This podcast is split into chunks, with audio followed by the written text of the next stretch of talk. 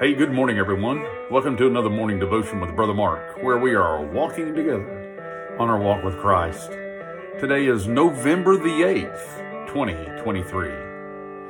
Well, I'm sure that many of you know the story of Esther, and I'm, you probably heard a message preached about who knows but that you've been coming to the kingdom for such a time as this and maybe you have even heard a message on the pride of Haman However, today I want us to think about the pride of Haman and think about what happens when pride begins to creep into our lives.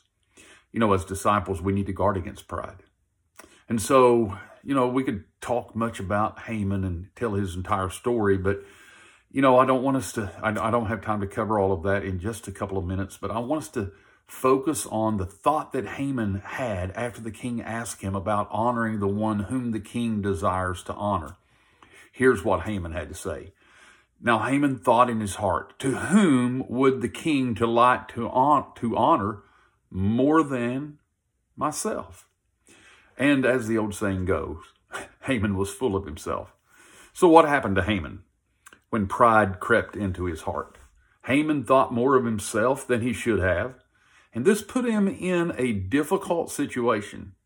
He had the he had to honor the one that he wanted to kill.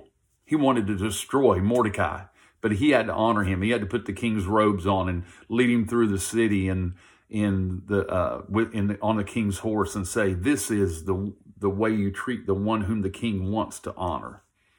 And ultimately, we know that uh, the pride of Haman led to his death. So, uh, think about that as a disciple today. We must guard against pride creeping into our lives as disciples of Jesus. What does Paul tell us about that? Paul tells us in Romans 12, 3, For I say, through the grace given unto me, to every man that is among you, not to think of himself more highly than he ought to think, but to think soberly, according as God hath dealt to every man the measure of faith. Paul also tells the Galatians in Galatians 6 2,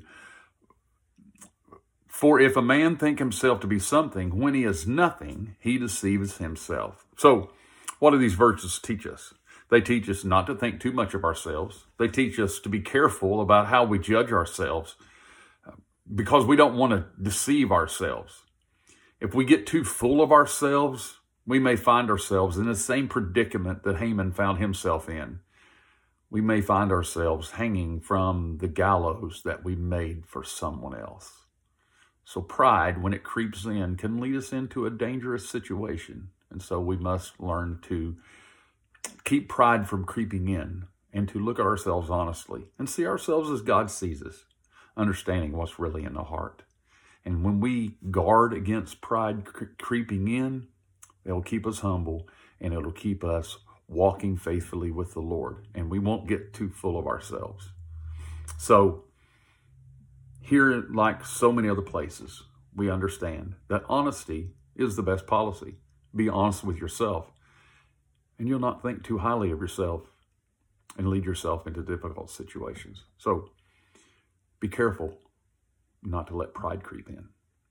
Heavenly Father, help us to look honestly at ourselves today. Help us to guard against pride. We know that pride comes before a fall. So keep us looking to you for our worth and not to seek it in ourselves. We thank you for Jesus, recognizing that he is worthy, thinking that he, we thank you that he laid down his life for us today. In the name of Jesus, we pray. Amen. Have a good day today. Until the next time, this is Brother Mark signing off.